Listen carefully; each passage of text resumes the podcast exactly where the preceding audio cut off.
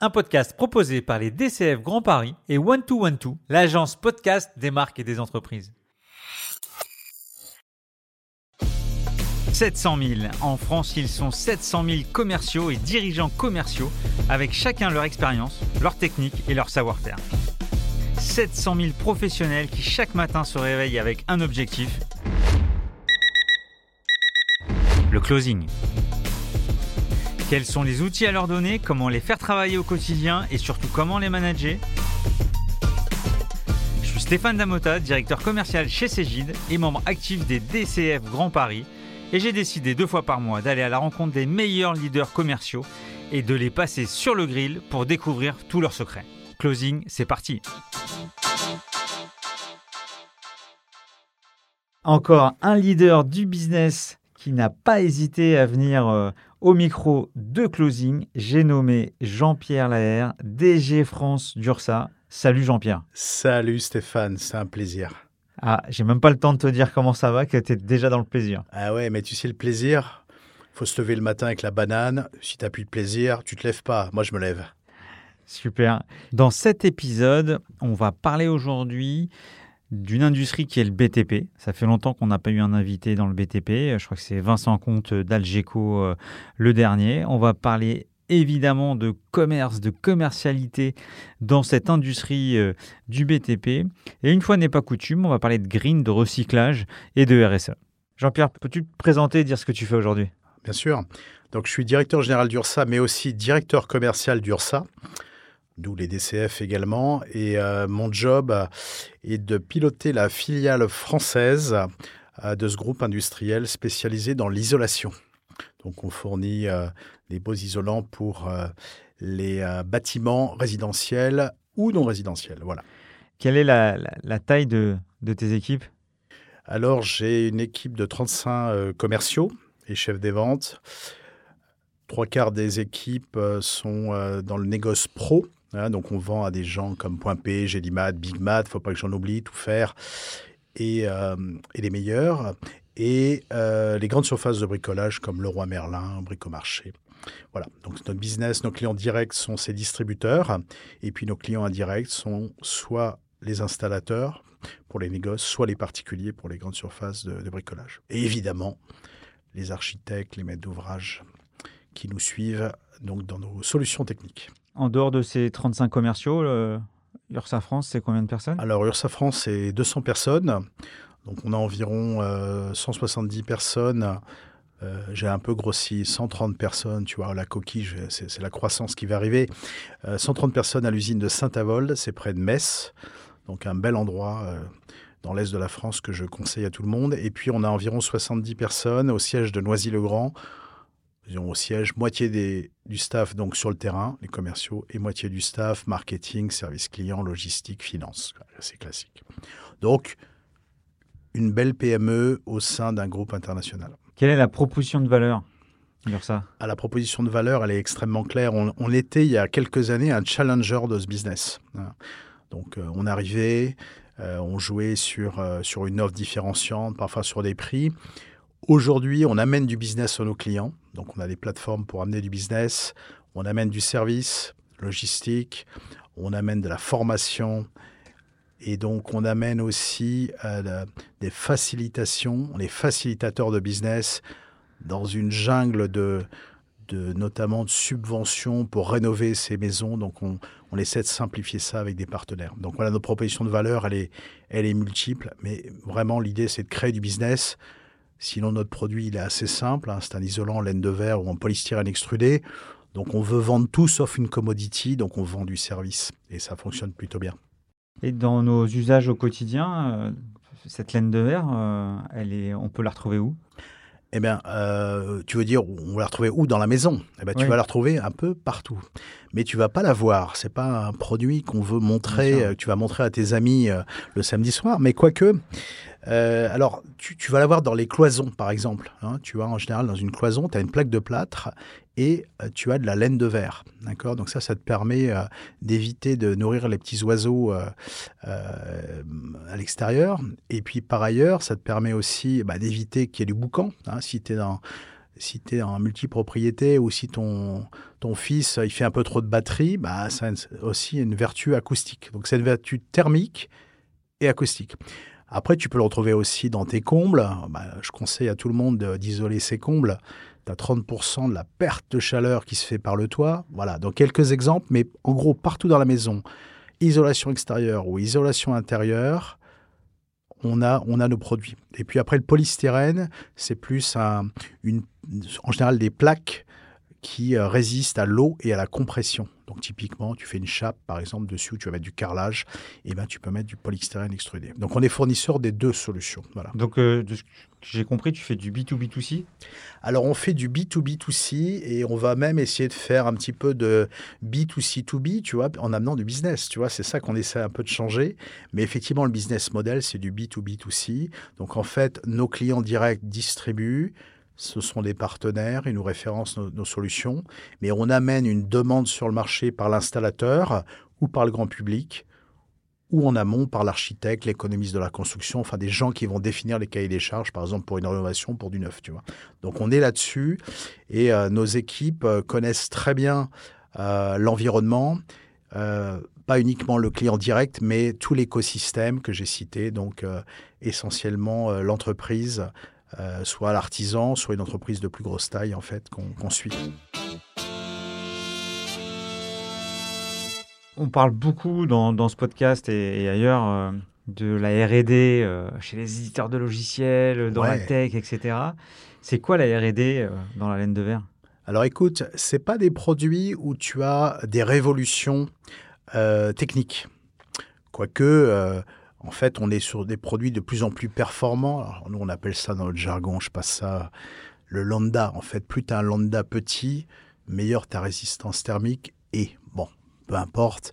En fait, on optimise ces solutions-là, qui sont des solutions hyper pertinentes, puisque tu as essentiellement des produits recyclés pour fabriquer de la laine de verre. Grosso modo, on prend du verre de, de pare-brise concassé et on le recycle, ça passe dans un four, un four verrier, et puis ensuite, tu as un système de polymérisation et on va faire de la laine de verre. Et donc la technologie, elle évolue, donc ça c'est un point important. On évolue vers le recyclage de plus en plus de produits recyclés, donc ça c'est l'innovation. Et puis après, on essaie d'innover dans ce qu'on apporte au marché comme service derrière ça on livre nos produits directement sur le chantier, on peut avoir des solutions pertinentes où la personne peut récupérer le, produit sans se le faire voler, par exemple, ça c'est important. Euh, on est euh, sur euh, de la formation pour les artisans pour éviter d'être perdu dans toutes les, les, normes, etc. Donc en fait, on essaie d'innover plutôt dans notre approche service et commerce plus qu'une révolution sur le produit, même si le produit va continuer d'évoluer vers l'économie circulaire, donc d'avoir un cercle hyper vertueux, en fait, continu de recyclage de nos produits, de réutilisation. Et ça, c'est la clé euh, du bâtiment, c'est la révolution du bâtiment qui est en cours. là, tu es dans un, dans un cycle de euh, euh, nouveaux projets. Mais quand il y a de la démolition, il y a des destructions, j'ai toujours cette image, et d'ailleurs, il y avait un, on m'a toujours dit oui, fais attention, la laine de verre, euh, après ça va te gratter. Qu'est-ce qu'on t'a dit? Mais c'est quoi, Stéphane? J'ai eu quelques, j'ai filé deux trois coups de main il y a, il y a très longtemps. ça ne grattait pas? Ça te grattait ou pas? Je me rappelle tu plus. Tu t'en souviens plus Ça t'a pas gratté? Non, la vraie question c'est euh, est-ce euh, il y a de la récupération dans tout ce qui est démolition? Est-ce qu'il y a aussi un renouvellement Alors, de, de, la matière première? Stéphane, c'est une excellente question. Aujourd'hui, il y a une réglementation qui va arriver pour l'univers du bâtiment. On a des enjeux colossaux de récupération des déchets. Ce qu'on veut éviter, c'est les décharges sauvages. Hein, euh, on a entendu parler de ce malheureux maire qui s'était fait renverser. Euh, c'est absolument euh, incroyable. Aujourd'hui, le bâtiment arrive sur le recyclage des produits, la récupération des produits de déconstruction. Donc il y a une loi, un décret qui s'appelle la REP. Alors c'est un truc un peu technique, mais bon, c'est la responsabilité élargie des producteurs. Ça veut dire quoi?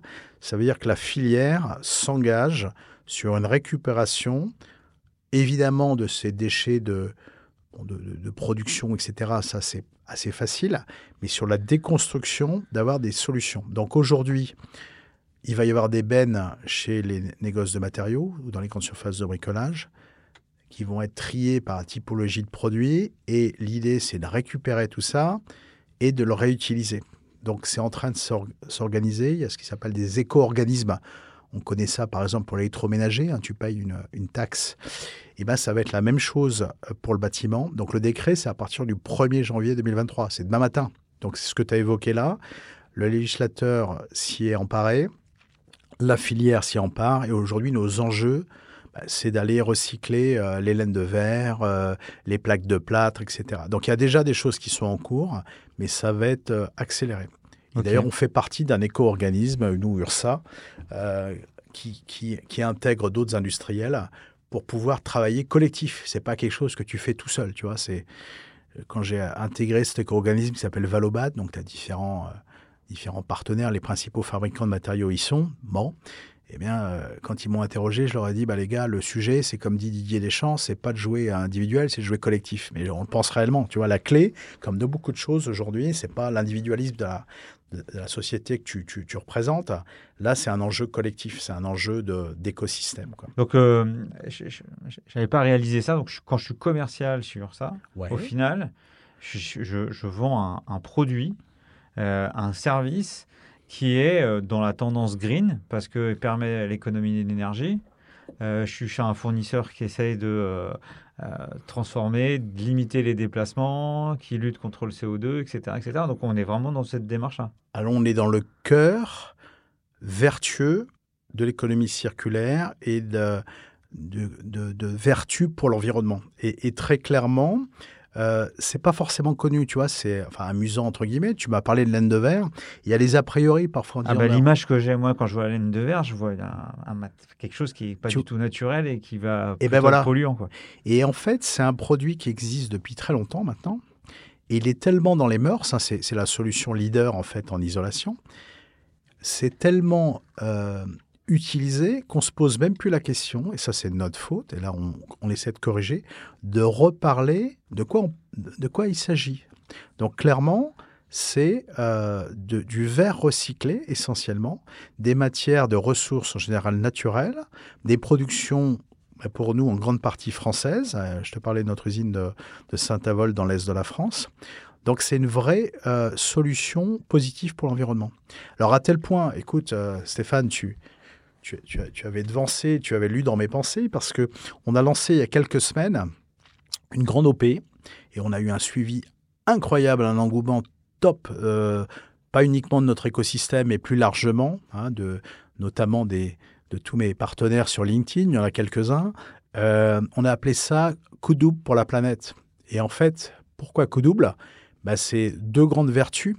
La première vertu, en isolant entre le CO2 qu'on va dégager pour produire cet isolant et l'évitement de CO2 que ça va générer du fait de l'isolation en tant que telle, c'est un rapport de 1 200 à 600. C'est-à-dire que je vais éviter 200 fois à 600 fois une sortie de CO2 par rapport à ce que j'ai généré en le produisant. Donc c'est extrêmement vertueux. Et en plus, je recycle euh, du, verre, je prends du sable localement, etc. Donc c'est extrêmement vertueux. Donc ça, c'était la première vertu, tu vois, de mon coup double. Et mon deuxième coup double, en fait, j'ai fait une opération qui était assez classique, c'est un challenge photo. Bon, l'idée, c'était que nos clients bah, fassent leurs meilleures photos avec des solutions URSA, nos produits, etc. Bon, ça permet de faire une petite com en même temps sur notre société, ça a pas mal marché. Mais globalement, ce qu'on disait, à chaque fois que tu m'envoies, toi client, distributeur de matériaux, grande surface de bricolage ou installateur, tu m'envoies une photo, eh bien, je vais planter deux arbres en France en ton nom. Eh bien, écoute, le résultat des courses, presque 5400 arbres plantés en forêt de Chantilly à la fin de l'année. Donc c'est pas mal. Génial. Donc tu vois, ça c'est le deuxième coup du coup double, c'est la deuxième vertu. Pourquoi Chantilly? Bah, pourquoi Chantilly? Parce que la forêt de Chantilly, on a besoin. Tu vois, il y avait une partie euh, des parcelles qui ont été, euh, qui ont été retraitées. Hein. Les forestiers, évidemment, euh, gèrent ça de manière optimale. Il y, a il y a des parcelles qu'il faut parfois il faut couper, il faut élaguer. Pour... Donc il y avait un besoin. Et ce qu'on voulait surtout, c'est que ce soit en France. Parce que si tu veux, c'est bien, bien de planter des arbres à l'autre bout du monde. Mais je pense que c'est bien au niveau industriel, au niveau réflexion, c'est important de rester local. Si tu veux, les gens, ils sont sensibilisés, ils vont l'être de plus en plus bah, sur ce que tu fais en France, ce que tu fais près de chez toi, mais pas. C'est pas pour ça qu'on va se désintéresser de ce qui se passe sur la planète. C'est un enjeu global, mais euh, il faut raisonner local et français. C'est ce Cette opération, c'est terminé ou ça continue? Alors, écoute, elle, est, elle a été terminée il y a quelques courtes semaines. Elle a eu lieu de, de février à avril, deux mois et demi. Et euh, honnêtement, plus de 900 plus de 900 distributeurs ont répondu présent, donc c'est pas mal du tout. Euh, on a eu euh, près de 200 000 vues sur les réseaux sociaux, donc ça c'est intéressant. Euh, et il y a eu beaucoup de relais, en fait tout le monde a relais l'opération. Et, là d'ailleurs on, on, concourt pour un média célèbre pour la meilleure opération de l'année, donc c'est c'est le, le, groupe Moniteur qui organise ça, les trophées du négoce. Et donc, on aura le résultat le 15 juin. Je croise les doigts. Mais en tout cas, voilà, on est, euh, on est dans la présélection de cette opération qui est vertueuse, quoi, ce coup pour la, pour la planète. Et tu vois, c'est une autre façon. Alors, ce que je voulais te. Tu me poses pas la question, mais je veux te le dire. C'est une façon aussi d'engager les équipes. Parce que tu vois, là, quand tu fais ça, tu engages les clients. Mais ce qu'on a souhaité faire, c'est non seulement engager les commerciaux, mais pas que, d'engager toute l'entreprise.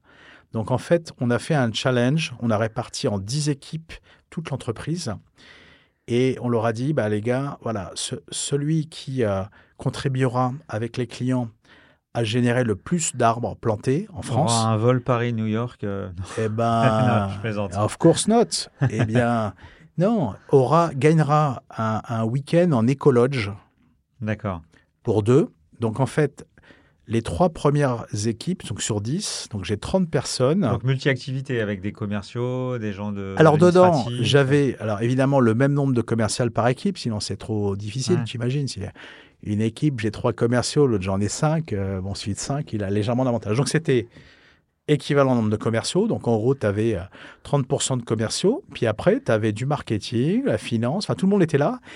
Et je te dis pas l'émulation qu'il y a eu pour gagner, pour la gagne. On me demandait, mais alors on envoyait un classement chaque semaine, une émulation incroyable de l'entreprise. Et donc, on a remis euh, les trophées les résultats il y a trois semaines lors d'une convention. Je te dis pas l'argument. Et donc là, il y a eu 30 week-ends en écologe. Et puis nos clients, évidemment, c'était un concours photo. Donc il y a eu quatre gagnants, un, gagnant par catégorie. Donc j'avais les distributeurs pro, les grandes surfaces de bricolage, les installateurs, on va dire classiques, et puis mes, installateurs que j'appelle Expert Ursa. C'est notre petite plateforme euh, de, partenaires premiers, tu vois, qui, ont, qui ont adhéré à notre, notre plateforme. Donc chacun avait un prix et les quatre gagnants, eh bien, ils contribuaient à planter 500 arbres. Donc celui qui a à chaque fois 500 arbres. Et on leur offrait, là tu pourrait faire quelque chose, on leur offrait à chacun une, une, présentation de leur entreprise sur leur démarche RSE. Donc ils vont pouvoir s'exprimer aussi sur leur démarche. Et, et ça, ça, fait un carton. Super. donc dans les 500 arbres, ça, dans les 5400, il y, a, il y, a, les 500 de... Il y a les, il y a les 500 x 4, donc les 2000 euh, des, euh, des, gagnants. Mais euh, ça fait du bruit. Écoute, depuis tout à l'heure, euh, j'essaie de placer un, mot qui est euh, RSE et tu l'as placé.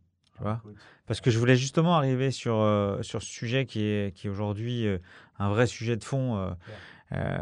et pour une société comme vous, localement, donc vous êtes moins de 250, vous n'avez pas, vous pas d'obligation sur un certain nombre de sujets comme des structures plus importantes.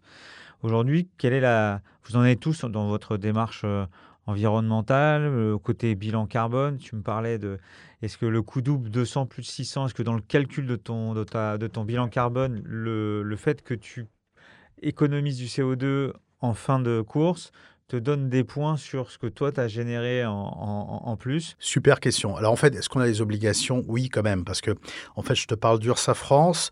Euh, D'ailleurs, une bonne nouvelle que je partage ici avec les, les auditeurs, c'est que on fait partie maintenant depuis quelques jours euh, d'un groupe qui s'appelle le groupe ETEX, qui est un groupe familial en Belgique. Je te propose qu'on y revienne après. On y revient après pour, pour creuser pour que je réponde mieux à ta question. Alors, démarche RSE. Pour nous, c'est un point clé. Euh, on a changé même l'organisation pour accélérer. RSE, évidemment, c'est pas que l'environnement, c'est aussi le sociétal, on est bien d'accord. Oui, oui, c'est donc pour les auditeurs, responsabilité sociétale et environnementale. Il y a sept piliers. ça va de la QVT à l'environnemental, au sociétal. Exactement. Répartition homme-femme. Enfin, c'est extrêmement large. Alors, donc on a, on a publié euh, récemment euh, notre, euh, notre, notre rapport RSE, d'accord, notre rapport de développement durable aussi, où on donne nos engagements RSE. Donc effectivement en termes effectivement d'équipe, mais aussi en termes d'environnement. Donc nos objectifs, ils sont extrêmement clairs, c'est de monter en nombre de, de, taux de produits recyclés. Donc ça, c'est un, un, point absolument clé. et pour ça, on, on a modifié notre organisation. Donc, on a mis une structure en place. Donc, j'ai euh, par exemple une, chef de projet en économie circulaire que j'ai débauchée de la profession. Euh, du domaine, spécialisée en fait dans, le, dans la partie recyclage, qui est arrivée en septembre dernier. Et on est en train d'avoir cette dynamique pour trouver, tu parlais d'innovation tout à l'heure, des solutions avec des partenaires qui sont clients ou qui aujourd'hui ne le sont pas, mais qui peuvent réutiliser nos déchets de production ou de déconstruction, ou à contrario, on peut nous réutiliser leurs propres aussi euh, déchets. Donc on est sur ce, sur ce domaine-là, et on va, euh, pour nous, c'est la clé aujourd'hui. Euh, c'est pas du marketing, c'est-à-dire que tu peux pas dire, voilà, je suis vertueux pour l'environnement, etc. Il faut donner du sens. L'entreprise a nécessité de faire ça nécessité aussi par rapport bah, aux enjeux actuels qu'on vit pour, pour la planète, mais aussi pour attirer les talents. C'est-à-dire qu'il faut donner du sens. C'est vrai qu'on en parle beaucoup de ça, euh, mais à tous les détracteurs, ceux qui disent non mais ça c'est pas pour moi. Euh, ok, bon, de temps en temps j'ai un appel d'offres, il faut que je mette un peu d'informations euh, sur ma partie RSE, mais c'est minime. Tant que c'est pas obligatoire, je ne lance pas. Est-ce qu'il y a des choses que tu peux expliquer factuellement qui a apporté, sans le côté forcément très vert, mais au moins pour l'entreprise, pour tes collaborateurs, pour euh, la qualité des produits, du service? Est-ce que cette démarche-là, est-ce que tu peux donner deux, trois exemples? Bah, Écoute, euh, c'est vrai, je, suis un peu, je vais être redondant sur, ce, sur cette opération nationale, tu vois, coup double. Typiquement, je pense que ça impliquait chacun des collaborateurs sur les enjeux.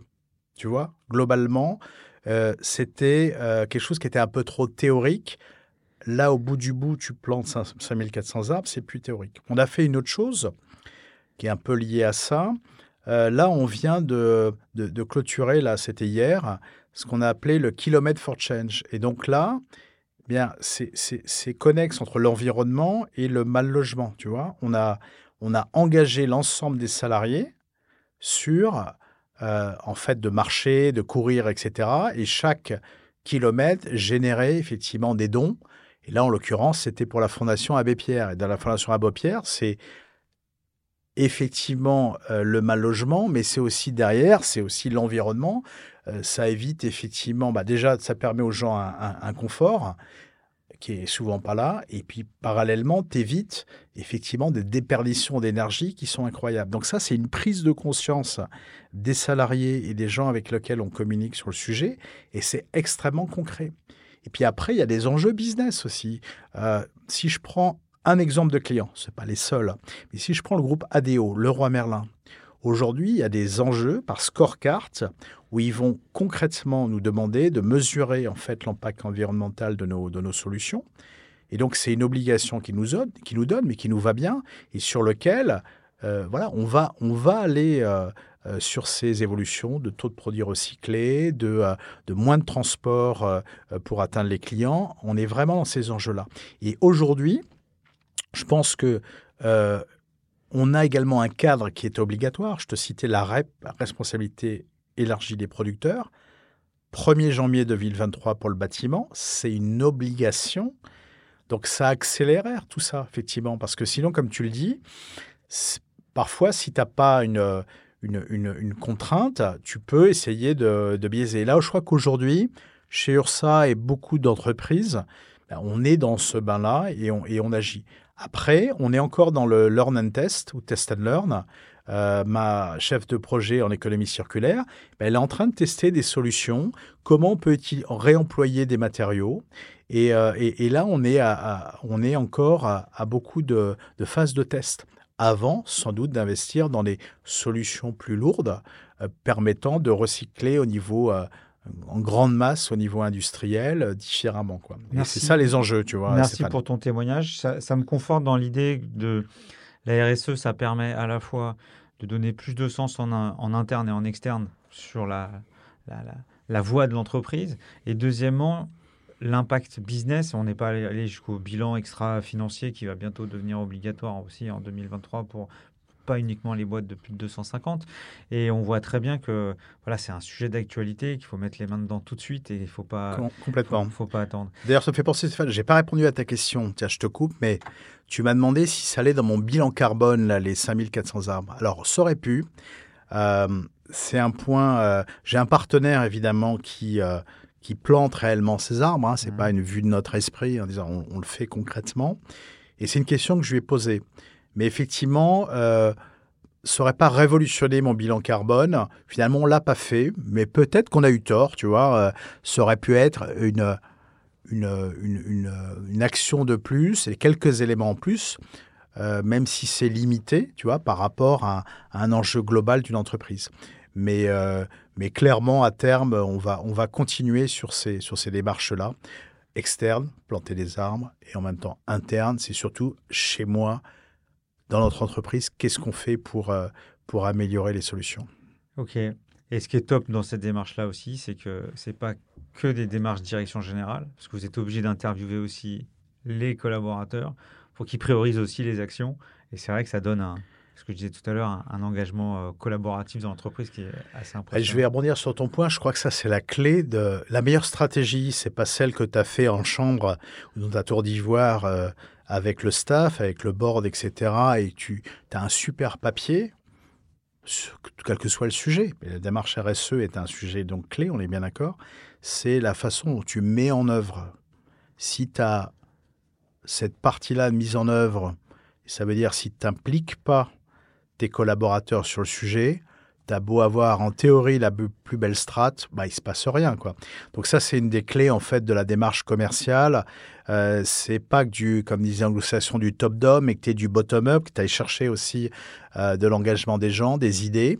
Et c'est comme ça qu'on avance, quoi. C'est pas. Euh, et je pense que c'est une évolution d'ailleurs globalement du management aujourd'hui. Tu peux tu peux pas uniquement décréter une stratégie euh, et et ensuite euh, escompter qu'elle soit bien mise en œuvre par tes salariés. Il faut que ce soit global.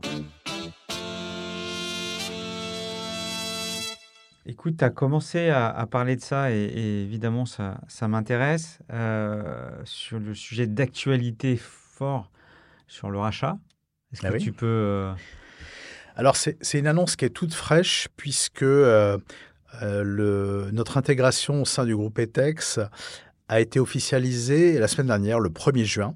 Qui est Etex? Alors déjà, qui est Etex? Parce que oui, voilà, qui est Etex? En fait, Etex, c'est un groupe familial belge. Donc avant l'arrivée d'URSA, c'est environ, environ 11 000 collaborateurs, 3 milliards de chiffre d'affaires. Donc c'est une, c'est une belle société. Donc euh, c'est ni une, multinationale gigantesque, ni euh, une petite société. C'est une très belle, euh, un très beau groupe international à taille donc qui reste humaine. URSA complète le dispositif. On est environ 1700 personnes. On fait un peu plus de 500 millions euh, d'euros de, chiffre d'affaires. Donc ça fait un beau groupe spécialisé euh, dans les constructions légères et durables du bâtiment.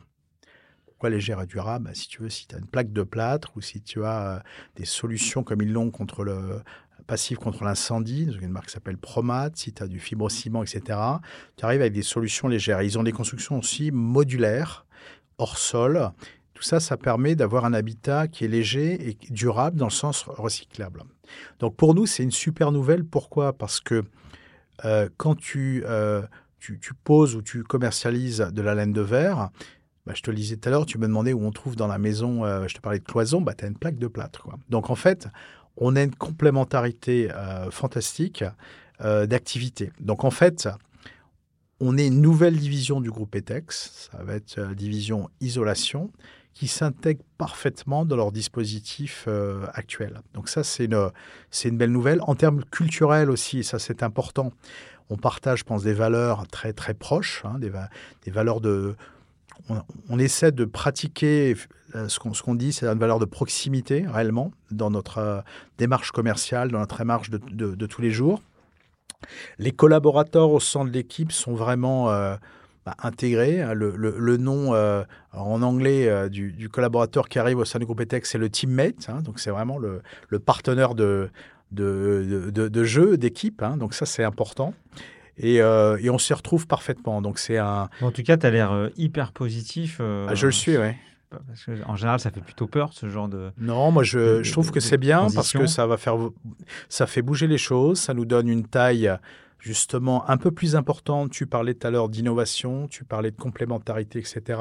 Je pense que le fait d'intégrer un groupe comme ça, ça permet d'élargir le scope et d'élargir les possibilités d'échange de bonnes pratiques, même si chaque division euh, bah, aujourd'hui a son scope spécifique au sein du groupe, ça va permettre d'évoluer. Et puis face à, bah, face à un marché où on a, euh, on a des, des, confrères euh, qui sont bah, souvent aussi, par exemple, en, en plaques et, et, en laine minérale. Donc, on arrive dans cette, dans cette belle division-là. je ne sais pas si c'est la Champions League, mais on faut rester modeste, mais c'est une belle, une belle division.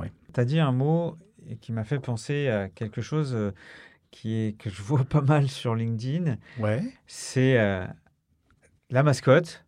Tu as parlé de valeurs. Tu m'as dit oui, mais les valeurs, euh, tu vas comprendre, Paul, euh, c'est très lié aux valeurs de la boîte. Bon, déjà, Paul, c'est un ours blanc. Ouais, c'est un ours polaire. C'est un, ours, polaire. pardon. Ouais. C'est la mascotte d'Ursa, c'est ça? Exactement. Alors, c'est un ours qui est arrivé. Alors, la mascotte d'Ursa, ça a toujours été un ours. Si tu regardes notre logo, tu as deux ours qui qui, euh, qui marchent et, et, tu les vois sur le logo. Mais euh, on a créé, donc c'est fin 2018, c'est pas très vieux, il y a eu l'arrivée de Paul. Et pourquoi Paul? Donc POL d'ailleurs, hein, c'est, c'est pas Paul comme les, autres, P-A-U-L. Hein, et en fait, qu'est-ce qu'il représente Paul? En fait, Paul, quand tu le vois, alors tu as, des, tu, regardes sur Facebook, tu vas le voir, tu as des photos, etc. Euh, c'est un ours qui est sympathique. Alors, il est, il est, costaud, hein, c'est un ours polaire, mais il est sympa. Il est très, c'est le pro de l'isolation. Il fait les choses simplement et sérieusement, sans se prendre au sérieux. Et donc, il représente assez bien euh, notre, notre façon de faire. C'est-à-dire qu'on est, on est des gens pragmatiques, on a plaisir dans ce qu'on fait, on essaie de le faire le mieux possible, mais sans se prendre le, chou. Quoi. Donc, euh, Paul, il, représente tout à fait ces valeurs euh, de proximité, de professionnalisme, de sympathie, et c'est ça qu'on veut euh, exprimer. Alors j'ai une petite anecdote quand même sur Paul, un truc incroyable. Je, et c'est... Je, crois savoir. C'est quoi alors euh, que tu... Paul a été kidnappé dans, lors d'un salon. Eh ben, je vois Stéphane, tu suis super bien notre actualité. C'est exactement ça. Et alors, je vais même vous faire une confidence. Donc, raconte-le euh, aux auditeurs qui ne savent pas. Eh bien, je vais le raconter aux auditeurs. En fait, on fait un salon en octobre dernier, un gros salon. Le salon se passe bien, Paul est là, impeccable. Alors, c'est Paul, il est grand, hein. Paul, euh, Paul, il mesure 2 mètres, 2 mètres, 2 mètres 20. Alors, je vais faire une petite confidence. Hein vous êtes vachement surpris. Euh, bon, il y, a, un acteur à l'intérieur, hein, donc il faut qu'il mesure un, au minimum 1m85 pour entrer dans, Paul, d'accord Donc, bon, Paul, tu le rentres pas dans le coffre d'une voiture après. Et bon. Et alors, bon, le salon se passe bien, on range le stand, etc. Et puis un transporteur, c'est classique, qui passe après pour récupérer les éléments du stand et Paul. Alors Paul est dans une grande, grande housse, mais euh, une nouvelle fois, tu le tu, le rends vraiment pas euh, comme ça. Quoi, hein. Il faut, une belle camionnette. Et puis, euh, bon, le, salon se finit un vendredi, et puis ma responsable com, elle, a dû attendre un petit peu lundi, elle me dit rien. Mardi matin, elle vient me voir, elle me dit Jean-Pierre, on a un problème. On a kidnappé Paul. On a kidnappé Paul. Non, mais je dis, attends, c'est une plaisanterie, quoi. Non, hein non, non, on est sérieux. Non, non, on a kidnappé Paul. Et en fait, on n'a jamais su, jamais su ce qui s'est passé. Euh, le transporteur, quand il s'est pointé le lundi matin, bon, le week-end, c'est généralement il y a des gardes, il y a des vigiles, etc. C'est un gros salon. Euh, il y, a, y, a un éluberlu qui a dû. Euh, alors, pourtant, c'est pas le moment du carnaval, je sais pas, tu vois, au mois de fin octobre, mais qui nous a, qui nous a piqué Paul. Bon. Alors, d'ailleurs, il y a pas mal de gens qui me connaissent, qui s'est dit, tiens, c'est encore un coup de Jean-Pierre. Il nous fait un petit buzz là, il nous fait le... Et non, on nous a réellement kidnappé Paul. Alors, ce que j'ai dit à ma responsable com et ce qu'on a fait, je lui ai dit, bon, ce qu'on va faire, bon, j'ai peu d'espoir là-dessus, mais on va faire un avis de recherche. Et des fois qu'on le retrouve. Et puis, bon, au pire, bah, ça vous fera un petit buzz, quoi. hein. Donc, effectivement, on a communiqué sur les réseaux sociaux, dont LinkedIn ou Facebook. Ça fait un beau buzz. Hein. Les gens euh, retrouvaient Paul, etc., etc. Et puis, euh, bah, en désespoir de retrouver Paul, eh bien, euh, on a recréé Paul. Donc, Paul est revenu plus souriant que jamais. Euh, donc, c'est le même. Mais il a un peu plus le smile encore. Donc, finalement, je ne vais pas dire que je le préfère parce que il a évolué. Il a évolué. Mais donc, Paul is back. hein. il, est, il est là et il revient à tous les salons. Là, je vais, je vais te dire qu'on fait hyper gaffe quand même. Euh, c'est Fort Knox là pour le transporter. hein. donc euh, là, on va pas me le. et euh, euh, et donc ça. devant, motard derrière. Mais presque, tu vois. Et ça, et il y avait de la sympathie pour Paul avant, mais alors après, tout le monde, tout le monde me parle de Paul, quoi. Et n'importe où, quoi. Et, et, euh, et- et Paul, en fait, a été recréé. C'est un truc incroyable. Bah, il se fait que je fais partie du, du, du BDF et puis de la CCI. Et euh, on avait une réunion, donc c'était avec les, les, les représentants de la CCI. Et puis il y a une personne qui n'a rien à voir avec notre business, qui est chez Orange, qui me dit Jean-Pierre, on en est où sur Paul bah, J'ai dit écoute, on l'a pas retrouvé. quoi. Et la personne à côté de moi me dit mais écoute, Jean-Pierre, si tu veux, tu sais, moi je suis costumière des théâtres, je peux te refaire un beau Paul. Et en fait, euh, et en fait, c'est la personne, euh, on va faire un peu de pub pour eux, pour TF1, c'est pas grave.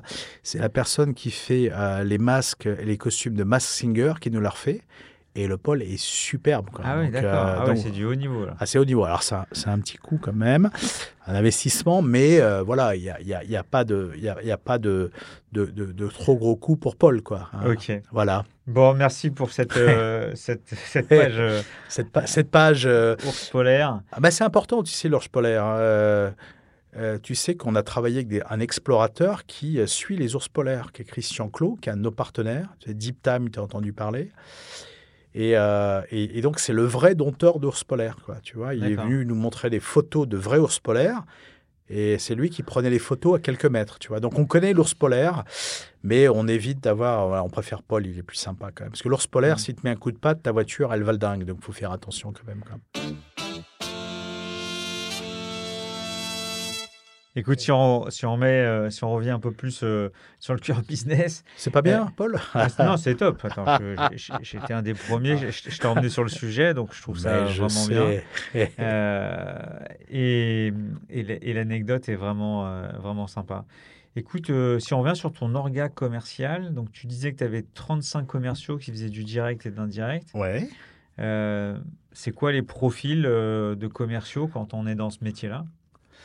Excellente question. Alors, je dirais que on a la chance d'avoir euh, une équipe euh, qui est à la fois diversifiée. Alors, partiellement au niveau genre, puisque euh, j'ai quatre femmes commerciales, donc c'est quand même un métier qui reste très masculin. Donc là, on évolue, puisque pendant longtemps, il y en avait une, puis deux. Donc euh, là, c'est important. Après, le profil, c'est typiquement des gens qui ont déjà euh, travaillé dans des métiers un petit peu connexes, souvent du, du bâtiment, viennent rarement de domaines très, très, très différents. Euh, mais j'ai une grande variété à, la fois d'âge et d'expérience. Et en fait, ce qu'ils ont en commun, je te parlais de valeur, de proximité, de professionnalisme, de simplicité. Euh, pour moi, ce qui est important, c'est en, dehors- des compétences, c'est ce feeling-là. Et là, honnêtement, ce qui est bluffant, c'est qu'à chaque fois qu'on a des nouvelles personnes qui arrivent dans l'entreprise, on a l'impression qu'ils sont là depuis des, mois, ils s'intègrent tout de suite, parce qu'on a, ce, on, a cette, euh, cette façon de faire d'une PME, finalement, au sein d'un groupe euh, international. Donc, on, on a cette approche de proximité. Si tu veux, entre moi et le commercial, bah, j'ai un, chef des ventes, quoi. Point final. Donc, euh, c'est et on, on- on s'entend, on s'entend bien. Évidemment, bah, c'est pas la vie des beaux ours. hein, on est dans le business, a les choses, mais globalement, on vit ça avec plaisir, avec passion, notre job, et, euh, Et donc, j'ai une palette de profils différents. C'est des qui- itinérants partout en France? Alors, euh, chacun, je dirais, n'a pas de bureau, il est basé, il a un secteur. Donc, sur la partie pro, il y a quatre chefs des ventes et il y a 24 euh, commerciaux donc, qui, qui, euh, couvrent euh, la totalité du territoire. Donc, ils ont euh, à la fois des clients de distributeurs, ce que j'évoquais tout à l'heure, les distributeurs donc, de matériaux, et puis des, essentiellement les entreprises de pause. Et aussi- également des bureaux d'études pour lequel, en fait, proposer des, on a différentes solutions pour les, pour les BE pour qu'ils puissent facilement intégrer nos produits dans leur descriptif. Donc, les Et questions, puis- les oui. questions qui me viennent là, c'est euh, commercial dans le BTP. euh, Est-ce que dans ce marché-là, après Covid, euh, on maintient euh, le distanciel, le Zoom, etc. avec les gens du BTP ou au contraire, euh, c'est des gens de proximité?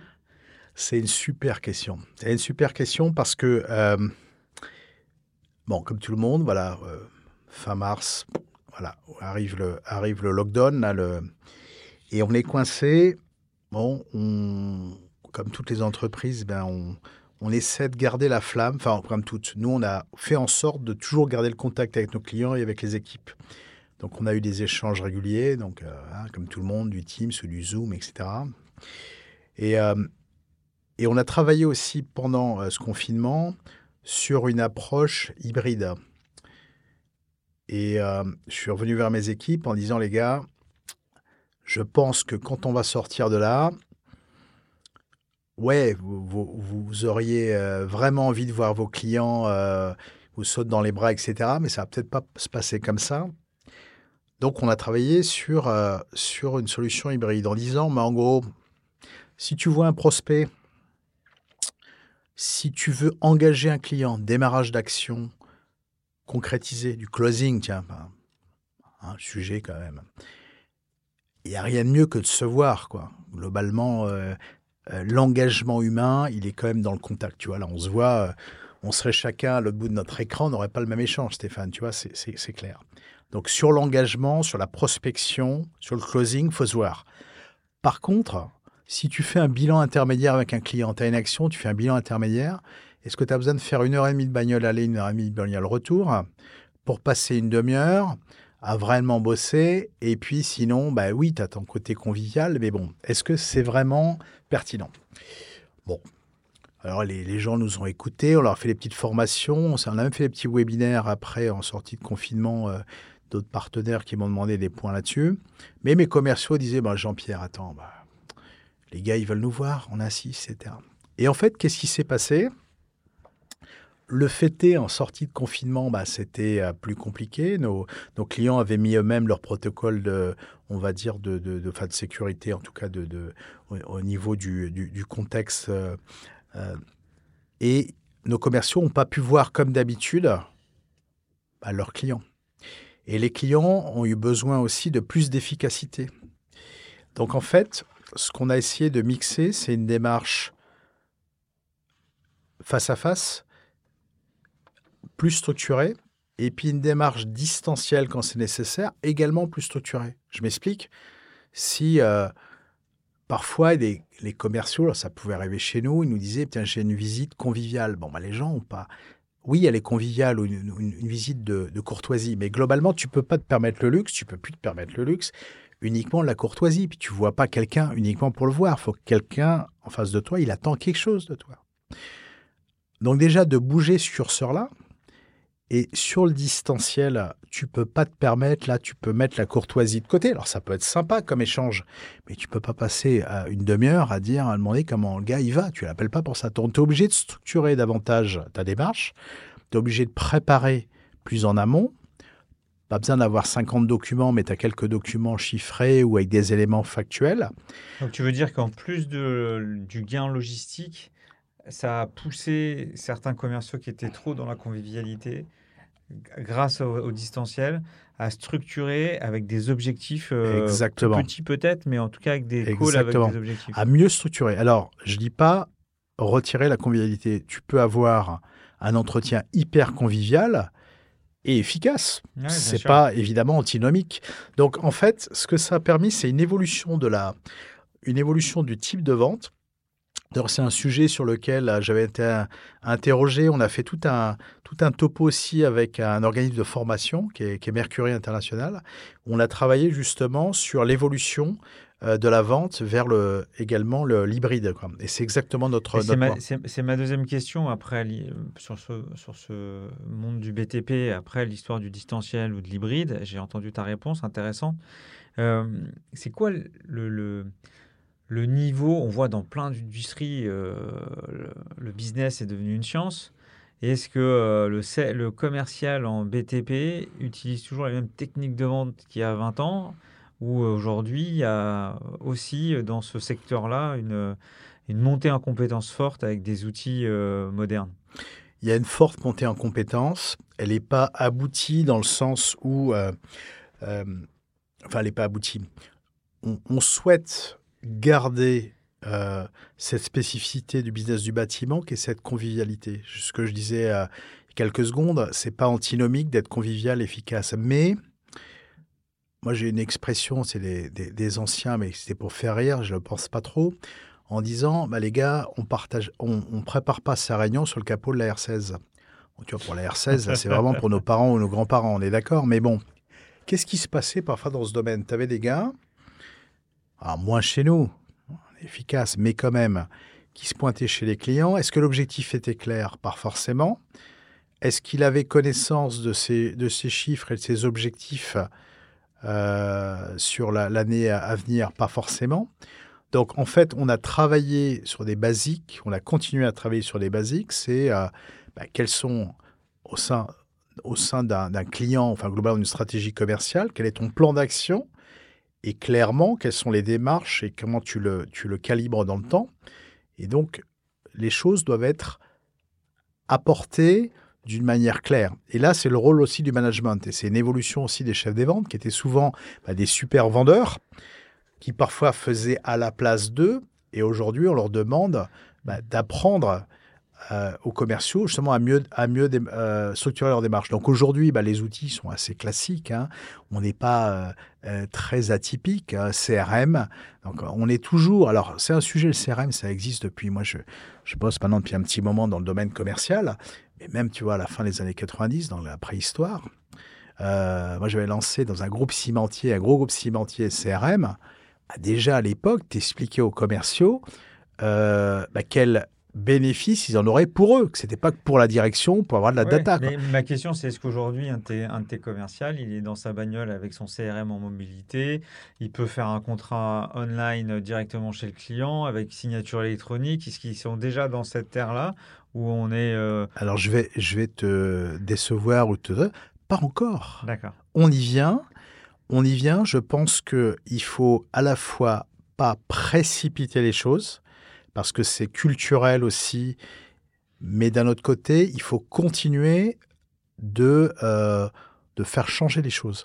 Et moi, ça a toujours été mon rôle dans les, dans les fonctions commerciales ou de direction, c'est euh, d'amener ce changement-là, c'est-à-dire se dire, les gars, euh, nos pratiques doivent évoluer. Donc il faut pas vouloir aller trop vite parce que sinon tu perds le peloton. Et la clé de la réussite d'une équipe commerciale, c'est pas les leaders qui vont te montrer tout de suite, tout de suite la voie, mais c'est le peloton qui suit derrière. Et c'est ça le sujet. Mais globalement, on est dans cette évolution-là. Mais non, euh, euh, les commerciaux ne euh, signent pas encore les contrats de manière électronique. Bon, ah, il se fait que les contrats, c'est plus mon directeur commercial, directeur des ventes et moi-même qui les signons. Et là, maintenant, on les signe quasiment tous électroniquement. On est sur DocuSign, tu vois. Donc, on y vient aussi, euh, bien, bien évidemment. Et le CRM, on le fait évoluer. Le CRM, on connaît le, la séquence. Tu as toujours les commerciaux qui disent d'accord, je mets ça, mais bon, à quoi ça me sert, etc. Donc là, on essaie de parfois d'avoir moins de demandes, mais pour que les résultats soient mieux faits. Parce que si tu veux tout de suite tout le package, euh, le niveau de prix du marché, les évolutions, les contacts, etc., tout à jour, bah, tu perds tout le monde. Donc tu fais step by step, c'est ce qu'on fait, ça marche plutôt bien. Et en termes de recrutement, c'est difficile? Tu as beaucoup de postes ouverts ou au contraire Alors, à l'heure où on se parle, Alléluia, donc j'ai clôturé pas mal de recrutements et des recrutements clés. Euh, mais le marché, euh, le recrutement, et là, je pense que je ne vais pas t'étonner, C'est très compliqué dans un chien. Alors c'est compliqué, pourquoi? Parce que bah, les gens ont d'autres exigences souvent. Il y en a certains, ils vont te demander tout de suite combien il y a de jours de télétravail. Bon, tu dois répondre, je pense qu'il faut s'adapter. Même dans les comités de direction, les gens disent mais on se voit au début, mais après ce sera plus la peine, on se voit en télétravail. Il y a un juste milieu. Tu vois, par exemple, le télétravail chez nous, c'est aujourd'hui on a signé un accord, c'est deux jours par semaine télétravail, trois jours tu es en présentiel. Mais globalement, les, les candidats, un, ils sont rares, ils sont, bah, les commerciaux d'ailleurs, ils sont, courtois, ils sont courtoisés. Hein, il c'est nouveau, tu vois, un nouveau, un nouveau terme. Euh, mais aujourd'hui, c'est compliqué. Et en fait, la clé, parfois ça prend du temps, mais c'est de s'assurer de l'adéquation des personnes que tu as en face de toi sur ta. Je te parlais de valeur d'entreprise. Ce qu'il faut, c'est sniffer de visu. Là, tu le fais pas en distanciel, même si tes premiers entretiens, tu peux gagner du temps en les voyant euh, en distanciel. Après, tu dois voir les gens. Ils doivent sentir l'atmosphère et les valeurs de ton entreprise. Et inversement, toi, les candidats. Et l'équation n'est pas forcément évidente. Euh, donc, euh, le recrutement des commerciaux, les services support ou du market, ce que tu veux, c'est compliqué. Et toi, tu dois avoir des opportunités de reconversion, c'est-à-dire des gens qui étaient dans le business du BTP, mais qui n'étaient pas forcément commerciaux, qui apportent une brique technique et dans lequel tu peux, ou c'est pas du tout un profil. Alors, ça, ça, ça dépend des, ça dépend des, des, je dirais, des fonctions. je vais te donner un exemple. Là, je viens de recruter euh, une manager marketing et communication nationale, et elle vient pas du BTP. Mais ce qui m'intéresse, c'est qu'elle est dans le B2B2C, ou dans le B2C2B que j'évoquais tout à l'heure. Et donc, en fait, elle a une démarche structurée dans un business totalement autre, sur lequel elle va pouvoir m'amener un œil neuf. Et ça, je pense que c'est d'autant plus intéressant au sein d'un COMEX. Elle fera partie du COMEX d'URSA France parce que tu amènes des pratiques et des visions nouvelles que tu adaptes au BTP. Et, moi-même, à titre personnel, bah, mon, comme disent les, les kids, là, mon kiff ou je sais pas quoi, c'est de mes récréations, bah, c'est ce qu'on fait aujourd'hui, c'est sympa, tu vois, en même temps, c'est on échange. Mais tu vois, le, les DCF, typiquement, c'est un endroit où euh, on rencontre des pères qui viennent d'horizons totalement différents, mais en fait, quand on échange, et toi tu l'as certainement sur ton émission, là, sur, le, sur le closing qu'on a aujourd'hui, eh bien, finalement, bah, les problématiques sont les mêmes, sont parfois avec des solutions différentes dans des business complètement différents. Et toi, tu peux amener une disruption, tu peux amener quelque chose de nouveau euh, par rapport à ces pratiques que tu vois, euh, que tu vois ailleurs. Quoi. Et, euh, typiquement, tu vois, le digital, bah, c'est quelque chose, moi, il y a quelques années, je travaillais plutôt dans le carrelage, tu vois, bah, le digital, pour moi, c'était quelque chose de pertinent. Donc, je côtoyais des gens qui faisaient que ça. Euh, pour essayer de se dire mais comment je peux je peux sortir du brick and mortar quoi du truc très concret. Je pense que ton, ton, pari il est moins audacieux si je peux me permettre ouais. de prendre quelqu'un du métier enfin quelqu'un du métier du marketing B2B2C et venir s'imprégner d'une culture d'une nouvelle industrie ça met à peu près six mois il y a une telle rareté chez les commerciaux aujourd'hui qu'il y a des gens qui prennent des risques de prendre quelqu'un qui était au service client, qui était euh, ou même euh, à la l'ADV ou autre, euh, même voire technicien, et de dire bah tiens, tu connais le marché, moi je suis en galère, je sais pas, je peux pas recruter ouais. un tu lui dis pas évidemment, tu le recrutes, et là tu fais le pari de dire ok, même si on sait tous que la vente, c'est une science maintenant, il a l'air d'avoir un peu la bosse du commerce. Allez, je tente. Alors, ton, point est très juste. Je dois dire que chez URSA, euh, je l'ai fait dans d'autres, dans d'autres secteurs. Des gens qui ont évolué du service client vers effectivement la vente terrain ou des gens qui étaient euh, euh, parfois dans le marketing qui ont évolué vers la prescription. Et on l'a pas encore fait chez URSA. C'est peut-être un tort. D'ailleurs, c'est un point, tu vois, que tu me, tu me donnes à, à, réfléchir. On est resté assez traditionnel sur le sujet. Parfois en prenant des gens qui viennent d'autres domaines du secteur, mais du secteur du bâtiment. Et on a plutôt, euh, on est plutôt allé chercher des gens sur, sur d'autres, euh, fonctions à l'extérieur.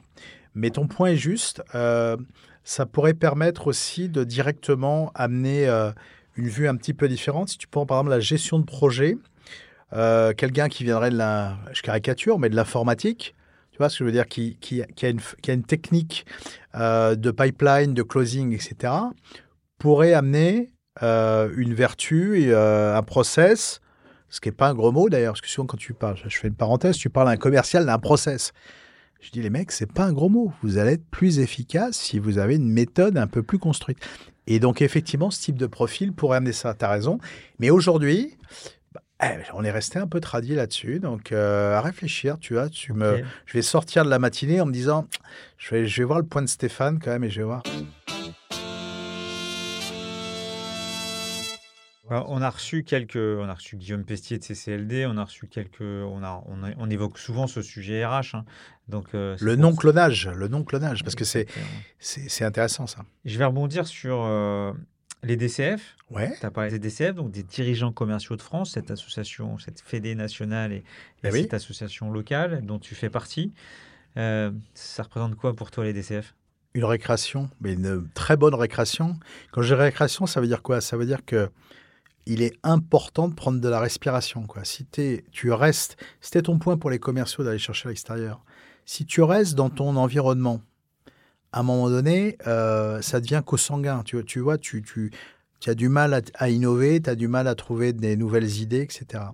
La clé de cela, bah, c'est le partage, les échanges, et ça, les DCF. Moi, j'ai adhéré maintenant, euh, ça fait six ans, je crois. J'étais même vice-président DCF One, hein, que Charles avait créé DCF One après DCF Premier, avant qu'il y ait la fusion, ce qui est une très bonne chose du DCF Grand Paris. Ça, c'est parenthèse spéciale dédicace pour, euh, pour Charles et tout le team, euh, et pour Jean. en fait, la clé de ça, du succès, je pense qu'aujourd'hui, en plus, Jean et Charles ont réussi à rajeunir, à rafraîchir l'approche c'est vraiment de faire cohabiter, échanger des gens de tous horizons. Et sans, euh, comment dire, concours d'hierarchie. On n'en a rien à cirer de savoir si tu es DG de machin ou directeur commercial de Pierre, de Paul, d'une petite, une grosse boîte, etc. Ce qui nous intéresse, bah, c'est déjà c'est de passer des bons moments, parce qu'on passe en plus, souvent, on se retrouve dans des, dans des endroits sympas, mais sur des sujets pertinents, tu vois. Euh, l'autre jour, je suis allé à, au Mama Shelter, on va leur faire leur petite pub là, sur euh, une dame qui présentait en fait la couleur des mots, tu vois, pour parler positivement, etc. on a tous retiré quelque chose, tu vois, c'est très concret, quoi. Et en même temps, bah, après, tu, tu revois ou tu fais la connaissance de l'un ou l'autre et tu apprends bah, ce qu'ils pratiquent dans les télécoms, euh, euh, mon ami Ethan, qui était à la précédente émission là, chez Raja, qu'est-ce qu'il fait dans l'emballage? Il y a des choses innovantes partout. Quoi. Et je pense que ce qui est important, moi, ça me permet tout le temps, bah, pas tout le temps, je ne fais pas ça tous les jours, parce que sinon, euh, de m'auto-disrupter, tu vois, c'est d'aller chercher quelque chose de nouveau et de le faire partager, euh, tu vois, aux équipes. et ça, c'est LDCF. Tu parles d'Ethan, mais le numéro après Ethan, c'est Antoine de Cobra. Donc, euh, nouveau start-upper qui a levé un peu d'argent euh, pour lancer un logiciel euh, sur le, calcul de la rémunération des commerciaux. Et ce qui est génial, c'est qu'on fait partie tous de la même assoce. Ouais. Toi, tu es DG d'une boîte dans le BTP. Et juste 15 jours avant, j'avais quelqu'un de, de la tech. et voilà. C'est la variété que tu évoquais. C'est exceptionnel, ça. C'est énorme, ça. Parce que sinon, quelles sont les chances de les rencontrer? Alors si, je peux... En tant que client-fournisseur, mais pas... Alors client-fournisseur, ou tu vois, où je peux avoir des amis. Bon, mais c'est une très belle occasion, tu vois, de faire côtoyer des, des gens de, de C'est ce que j'ai aussi, euh, tu vois, j'en suis... Euh, j'en suis euh, membre, tu vois, au MEDEF, c'est pareil. C'est ce que j'ai te poser comme question. Qu'est-ce que ça t'apporte ces mandats Alors, DCF, évidemment, je comprends, et que ce soit au MEDEF et la CCI bah, Écoute, globalement, c'est d'agir pour euh, la défense et le développement des entreprises. C'est clairement le, sujet. En tout cas, c'est le mandat au niveau de la, au niveau de la CCI, hein, de contribuer au développement et aussi à l'attractivité du territoire. Là, je, il se fait que je représente la, la CCI euh, Seine-Saint-Denis, tu vois, donc je suis euh, donc un des, un, des, un des élus. Euh, bon, c'est pas un, scoop de dire que c'est pas une région facile, mais au contraire, euh, c'est un vivier en fait de, de talents potentiels. Euh, c'est un vivier d'innovation. Tu vois, tu parlais de la tech. Euh, effectivement, c'est des, des, territoires qui sont à, développer. Et puis, bah, de contribuer à aider les entrepreneurs en fait à se, à se, à se développer, à développer leur, leurs idées, leur, leurs innovations. Et, et, et, pour moi, j'y vois, j'y vois clairement des éclairages nouveaux, parce qu'il y a ce que tu apportes toi, ce que tu, par, par ton expérience, puis a ce que tu retires. Euh, c'est un petit peu comparable en fait, moi, dans ces, euh, dans, ces points-là, par rapport à ce que je retire des DCF, euh, tu vois, au niveau MEDEF et CCI, sauf que CCI, bon, je dois être plus pro-acteur, effectivement, pour contribuer au, développement du, du territoire. C'est un petit peu ça le sujet. Mais, mais globalement, voilà, c'est dans l'état d'esprit que j'ai, c'est quelqu'un qui aime, qui aime le contact pour, par rapport à l'échange et ce que tu vas donner, ce que tu vas retenir en fait de, bah, de, des gens que tu côtoies. Et, et en même temps, il bah, faut être clair, c'est sympa. Moi, moi c'est mon plaisir, quoi, tu vois. Euh, écoute, euh, pour toi, quels, quels, ont été les, les, changements majeurs, à la fois des commerciaux et des managers commerciaux sur ces dernières années? Et si tu peux aussi teinter côté international, parce qu'on n'a on pas trop parlé, mais à chaque fois, tu as bossé dans des groupes internationaux. Ouais. Tu as fait l'INSEAD aussi, qui est quand même très teinté international. Mmh. Euh, voilà, voilà ma question. Euh, bonne question.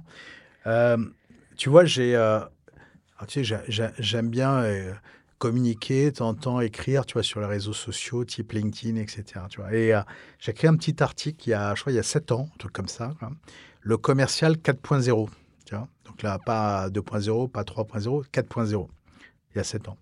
Et en fait, je pense que euh, le métier commercial, en fait, en France, et tu parlais de l'international, l'image qu'on avait du commercial, c'était vraiment euh, encore, c'est quand même incroyable, le VRP, tu vois, le, rien d'ailleurs de péjoratif sur le VRP, tu vois, il y a des gens, qui faisaient du porte-à-porte ou qui faisaient... Euh, mais c'était l'esprit qu'on avait en France du vendeur.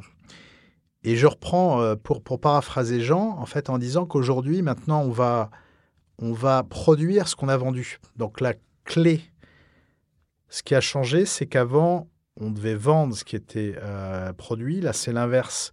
Donc on est dans la création de valeur, on est sur quelque chose qui n'est pas que lié au produit. J'évoquais tout à l'heure Ursa avec notre laine de verre.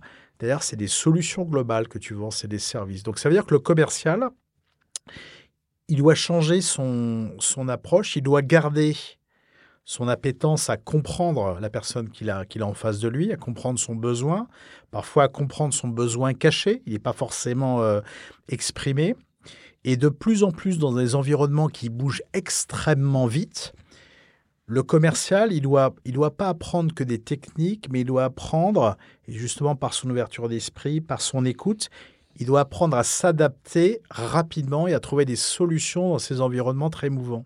Donc pour moi, le métier, il a, il a évolué parce qu'il est devenu clé. Il est devenu clé, il est devenu aussi sur une fonction aujourd'hui qui a une vraie valeur stratégique et également en France. Et tu parlais de l'international, l'image du commerce dans la plupart des pays n'était pas celle qu'on avait en France. Il y avait plus de, je dirais, de, reconnaissance du, du, commercial ou du management commercial à l'étranger qu'en France. À l'INSEAD, tu parlais de ça, j'avais côtoyé que des collègues euh, qui venaient ou des États-Unis ou du Brésil ou des quatre coins d'Europe. Mais globalement, tu n'as pas ce côté un petit peu euh, grégaire, euh, tu vois, l'image du, français par rapport au commerce. Donc je pense que ce qu'on est en train de vivre, c'est plus qu'une évolution, c'est une révolution quand même de l'approche. Ce qui serait bien, c'est que les écoles de commerce, tu parles de l'INSEAD, mais que les écoles de commerce fassent apprendre le commerce. C'est pas un gros mot, le commerce. Moi, j'ai fait donc, euh, maintenant ça s'appelle Kedge, avant ça s'appelait Subdeco, après je sais plus comment, à Bordeaux.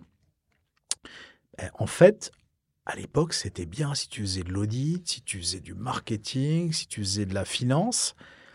Mais euh, finalement. je conseille un, un, bel épisode avec Stéphane Vincent. Euh, ouais. Dans lequel on échange beaucoup. Eh ben Stéphane, c'est sa croisade. Sur les manques, mais oui. sur les manques euh, de, de, véritables professeurs, mais qui sont en activité et qui ont 30, 35, 40 et pas ceux qui sont plus en activité pour complètement. être plus up-to-date sur ce qui est les, les, les, bonnes pratiques et mettre en avant, les programmes, etc.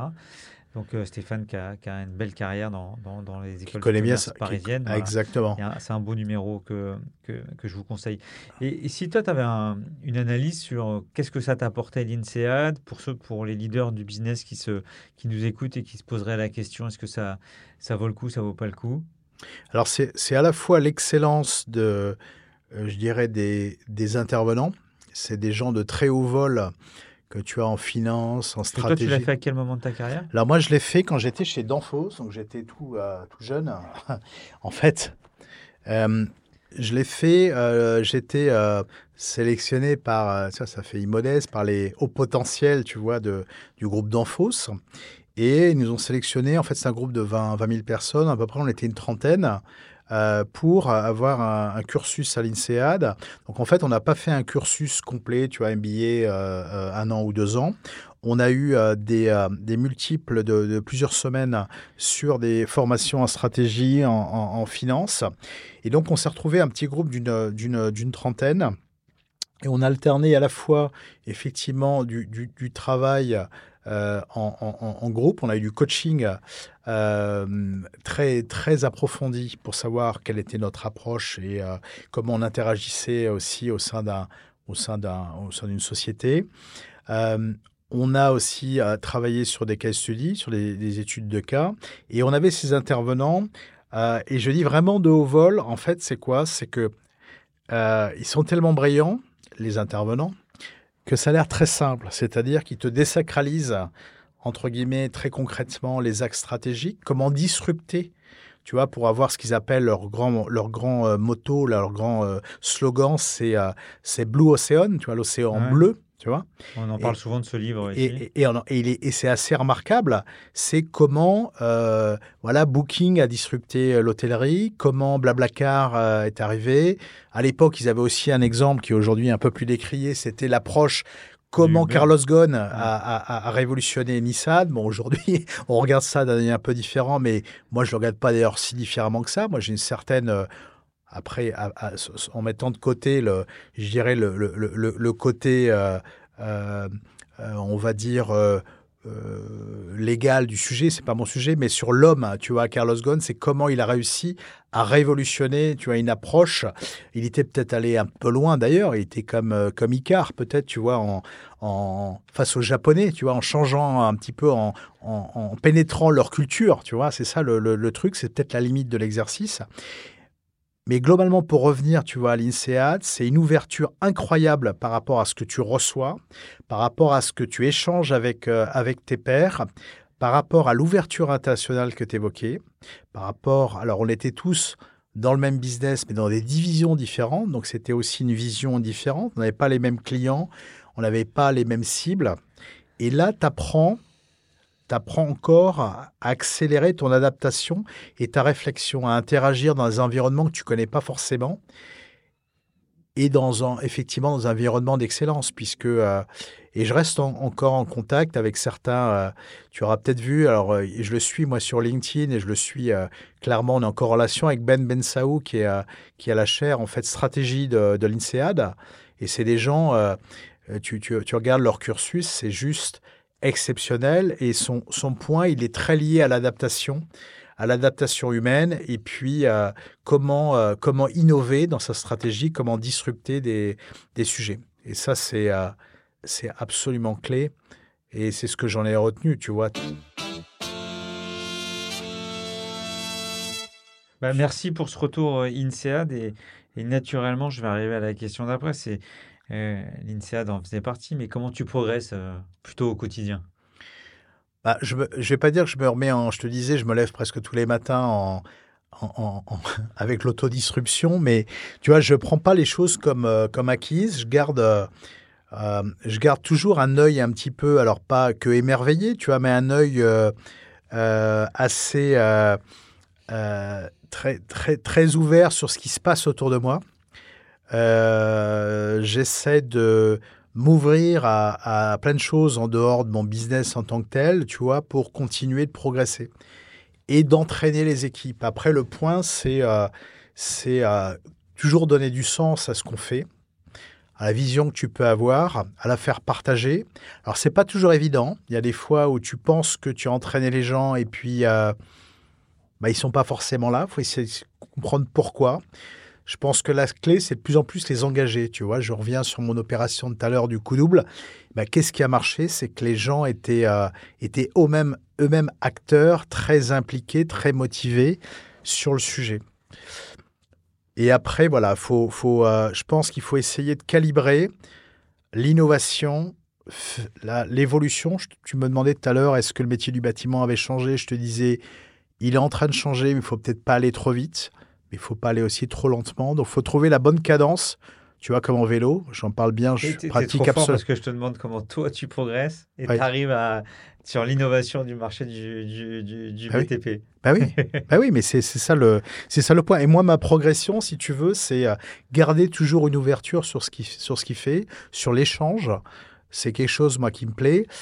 Euh, je vais te faire une petite confidence. Euh, comme les gens savent que j'ai un peu de réseau, j'aime ça, tu vois, tu regardes mon LinkedIn, tu dis, tiens, ce gars-là, il... souvent les gens, ils m'appellent, alors soit quand ils cherchent un job ou pour un conseil, etc. Alors, tu peux pas être tout le temps, c'est pas mon métier, tu vois. Mais je vais te faire une confidence. C'est très rare que je refuse parce que je pense que le réseau, c'est pas. Euh, il faut rien attendre. Mais par contre, tu retires quelque chose. Et moi, j'essaie d'amener des, des, choses concrètes aux gens, des, des contacts ou des, opportunités pour du business ou pour un job ou un éclairage. Mais globalement, dans l'échange que j'ai avec eux, bah, ça m'apporte aussi. Quoi. Cet échange m'apporte par rapport à leur expérience, etc. Et ça, c'est euh, clé. Après, euh, voilà, on le partage ou pas, mais je conseillerais à chacun bah, de rester ouvert. Il faut rester humble aussi. Euh, et puis, euh, comme ça, on continue d'avancer. Donc, tu vois, je suis, je suis un tout jeune, maintenant directeur commercial, ben, ça fait quelques années. Mais je me fais toujours plaisir tous les matins parce que ben, je sais qu'il va se passer quelque chose dans la journée. Tu vois, je suis... Et quand la routine, si la routine s'installerait, bah, je préfère, si tu veux, euh, j'ai travaillé dans pas mal de boîtes. Bon, là, chez Ursa, je pense que je vais rester un petit moment parce que j'aime beaucoup. Et le groupe ETEX, je suis ravi de, de ce qui se passe. Mais c'est parfois. Alors, et là, souvent, ça me fait un changement, tu vois. C'est quelque chose, un contexte qui est un petit peu différent. Et ça va me permettre justement d'évoluer. Parce que je pense que tu peux pas être bon à la même fonction exactement ce que tu fais pareil pendant 10 ans. C'est pas possible. Donc soit, donc, donc soit tu as des changements au sein du groupe. Ouais. soit tu as des changements au sein du groupe auquel tu vas aller. Bah, c'est le cas pour, pour moi aujourd'hui. Soit tu tu changes de boutique. Et moi, j'ai eu, j'ai eu le luxe de pouvoir choisir de travailler dans presque tous les métiers du bâtiment, tu vois, mais dans les domaines je connaissais pas vraiment, tu vois. Avant d'être chez Ursa, euh, je dirigeais l'activité clim euh, et, pompe à chaleur de LG Électronique chez les Coréens. Tu as une autre culture. Avant, j'étais dans le carrelage chez Villeroy Boch, j'étais dans le ciment, dans le chauffage.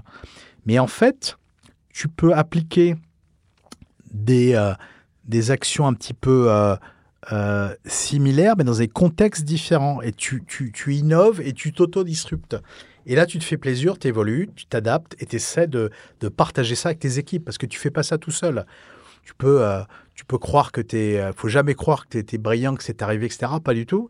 Il faut essayer de partager parce que ce que tu, ce que tu partages pas, c'est mon point de tout à l'heure. Tu as fait une belle stratégie, tu la partages pas, tu, es, tu as un échec sur la mise en œuvre, bah, c'est loupé. Et pour t'aider, euh, qu'est-ce que tu conseilles comme euh, bouquin, contenu, mentor? Tu t'appuies sur. Euh... Parce que je parlais du Blue Ocean tout à l'heure, je pense qu'effectivement, ça peut être un livre de chemin euh, assez sympa. quelques fois, ouais. et un truc complètement différent que j'ai brièvement cité tout à l'heure, je t'ai cité Christian Clot explorateur de l'extrême. Le gars, il est assez amusant. C'est quelqu'un que je connais assez bien. Que j'ai connu d'ailleurs, euh, c'était par Action Co et DCF, tu vois. Donc, euh, c'est on reste dans notre, notre Landerneau. Et euh, là où Christian m'avait étonné. Tu avais reçu un prix par Action Co, non? Ouais. J'étais le manager de l'année 2000. oh là, c'est vieux, mais en 2016. Ah, c'est beau. Hein, sympa. Et, et une plus grosse fierté d'ailleurs que ce prix-là, euh, d'ailleurs, j'avais été, alors tout le monde pense, euh, même chez Action Comedy, mais c'est toi qui avais gagné. Non, j'étais vice-manager de l'année, puisque j'étais le, prix d'argent, tu vois, j'étais numéro 2. Bon, mais plus belle fierté que ça, euh, Ursa a été la force de vente de l'année 2019, Action Co. Là, on a gagné. Donc ça, c'est encore meilleur. Tu vois, la, la victoire en équipe, elle est, elle est meilleure que la victoire individuelle. Alors pour revenir à ta question, le bouquin, Christian Clot, il a écrit un bouquin notamment sur son exploration qui est Deep Time. Et en fait, quelle est, quelle est la vision de ce gars-là derrière le, fait d'explorer, euh, d'aller se payer des, des contrées froides en hiver, c'est plus marrant, des contrées euh, absolument arides en été, c'est l'adaptation humaine. Et si tu lis ton son bouquin Deep Time, qui, explique en fait comment un groupe de 12 personnes a interagi, des gens qui ne se connaissaient pas au départ, ils sont vus un petit peu avant d'entrer dans la grotte, en fait, ils étaient 45 jours dans, dans une grotte sans repère temporel, comment ils s'adaptent et comment ils interagissent. Et ça, c'est assez intéressant en se disant que peut-être dans le management, il faut essayer de s'adapter à, chacun, mais essayer de fédérer autour de thèmes, euh, de thèmes communs. Donc Deep Time de Christian Clot, je conseille aussi. Et il est peut-être un peu moins euh, cité, et avec son Adaptation Institute, l'Institut de l'adaptation, qui porte assez bien son, son nom. Et je pense que la clé, euh, de plus en plus, c'est l'adaptation en fait dans ce qu'on fait. Donc c'est pour ça que je conseille le, le bouquin. J'ai pas, ah. j'ai pas de droit d'auteur ni de. Ah, donc c'est, c'est, c'est super intéressant. Écoute, je vais finir euh, avec une, euh, une, dernière question. T'as quel âge déjà, Jean-Pierre? Moi, je suis tout jeune. Euh, alors, mon anniversaire, je vous donne un, je vous donne un indice. C'est le même, quelqu'un que j'apprécie bien, qui est Raphaël Nadal. Tu vois, donc mon anniversaire a été il y a quelques jours.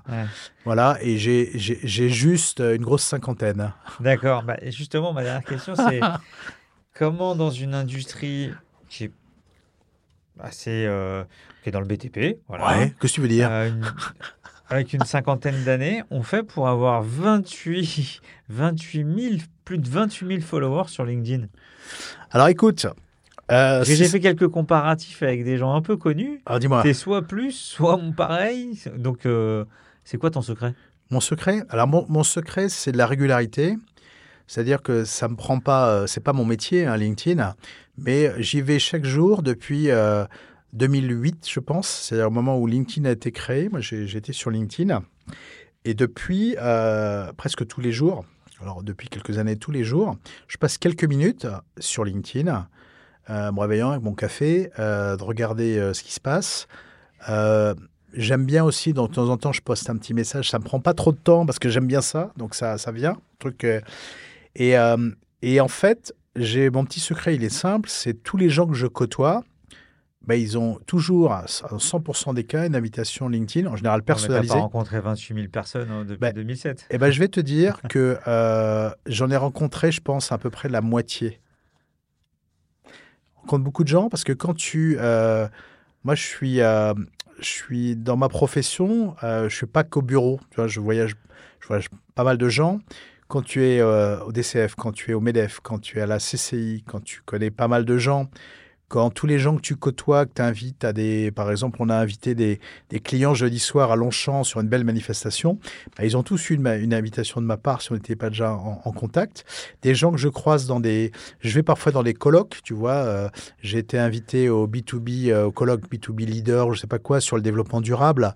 Bah, les gens que j'ai côtoyés, je les invite, etc. Donc, si j'ai rencontré euh, au, moins de visu la moitié de ces gens. Et puis sinon, c'est des, des, personnes qui font soit partie euh, de l'INSEAD, soit de, de Kedge, soit de mon métier, avec lequel on a échangé là plus virtuellement si on ne se connaît pas de visu. Quoi. Et, euh, et c'est ça le point. Quoi.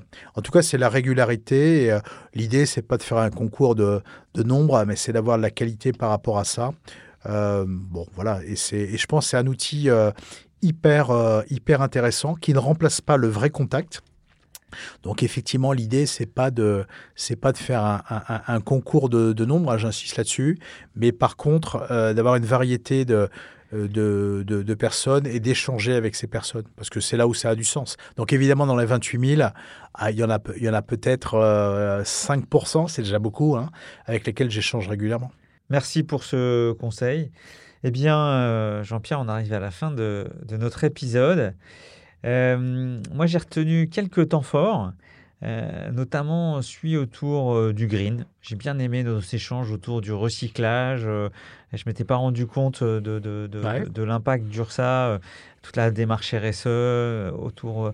et voilà, ça m'a ça, beaucoup plu et, et, ça va aller avec le deuxième point que, que j'ai noté, c'est la façon dont tu présentes très positivement les valeurs de la boîte, en passant par Paul, le challenge RSE, et tu dit souvent ce mot qui est l'engagement, le sens. Donc tout ça, c'est euh, pour moi, tu as fait briller Ursa en fait, dans, ta, façon dont tu, tu, tu, tu l'as présenté. Bon, j'ai aussi aimé forcément qu'on rentre un peu dans le profil type du commercial Bien sûr. Euh, BTP. Et puis après, euh, voilà, tu as dit quelque chose assez régulièrement. On le sent parce que j'ai l'impression qu'on est en train de faire l'épisode le plus long depuis le début de, de, closing. Convivialité, contact, positive attitude. Et ça, on peut retenir énormément ça quand on discute avec toi. C'est un plaisir et t'envoie un maximum de sourires et de patates et ça fait du bien. Stéphane, le plaisir est, partagé.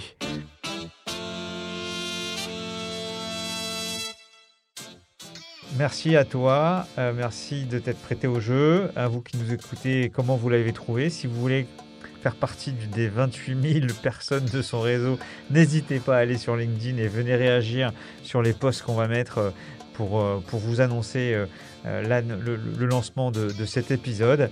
Bon, t'en as pensé quoi? Bah Écoute, moi j'ai apprécié. Pareil, tu, je te renvoie le, le compliment. C'est un moment fort. C'est un moment d'échange. Tu vois, c'est un moment aussi de partage. Hein. Tu m'as posé des questions, j'ai tout répondu. Mais en fait, voilà, c'est ton point. C'est c'est un plaisir à, prendre ce moment ensemble. Et puis écoute, j'espère que ça aura, amené quelques, quelques points pertinents pour, euh, pour les auditeurs. Et effectivement, voilà, je ne vais pas démentir le truc. Pour moi, euh, ce qui est important, c'est euh, les deux points. J'ai un collaborateur l'autre jour qui me dit Mon fils de 5 ans m'a demandé ce que je fais. Alors je lui dis bah, Je ne vais pas lui parler de, de laine de verre et tout, ça va le barber. Et le gars dit en public, c'était en convention, il dit Mais j'ai juste dit à mon fils bah, Papa est là pour sauver la planète, tu vois, c'est le côté environnement. Et puis sinon, la deuxième maxime, tu vois, la positive attitude, effectivement, j'aime bien ça. Et donc, je dis parfois en rigolant à mes équipes, tu vois, comme dit euh, la poète Laurie, la positive attitude, reprenez la chanson. Bon, voilà. En tout cas, merci Stéphane. Merci. Allez, à plus. Allez, à plus. Ciao.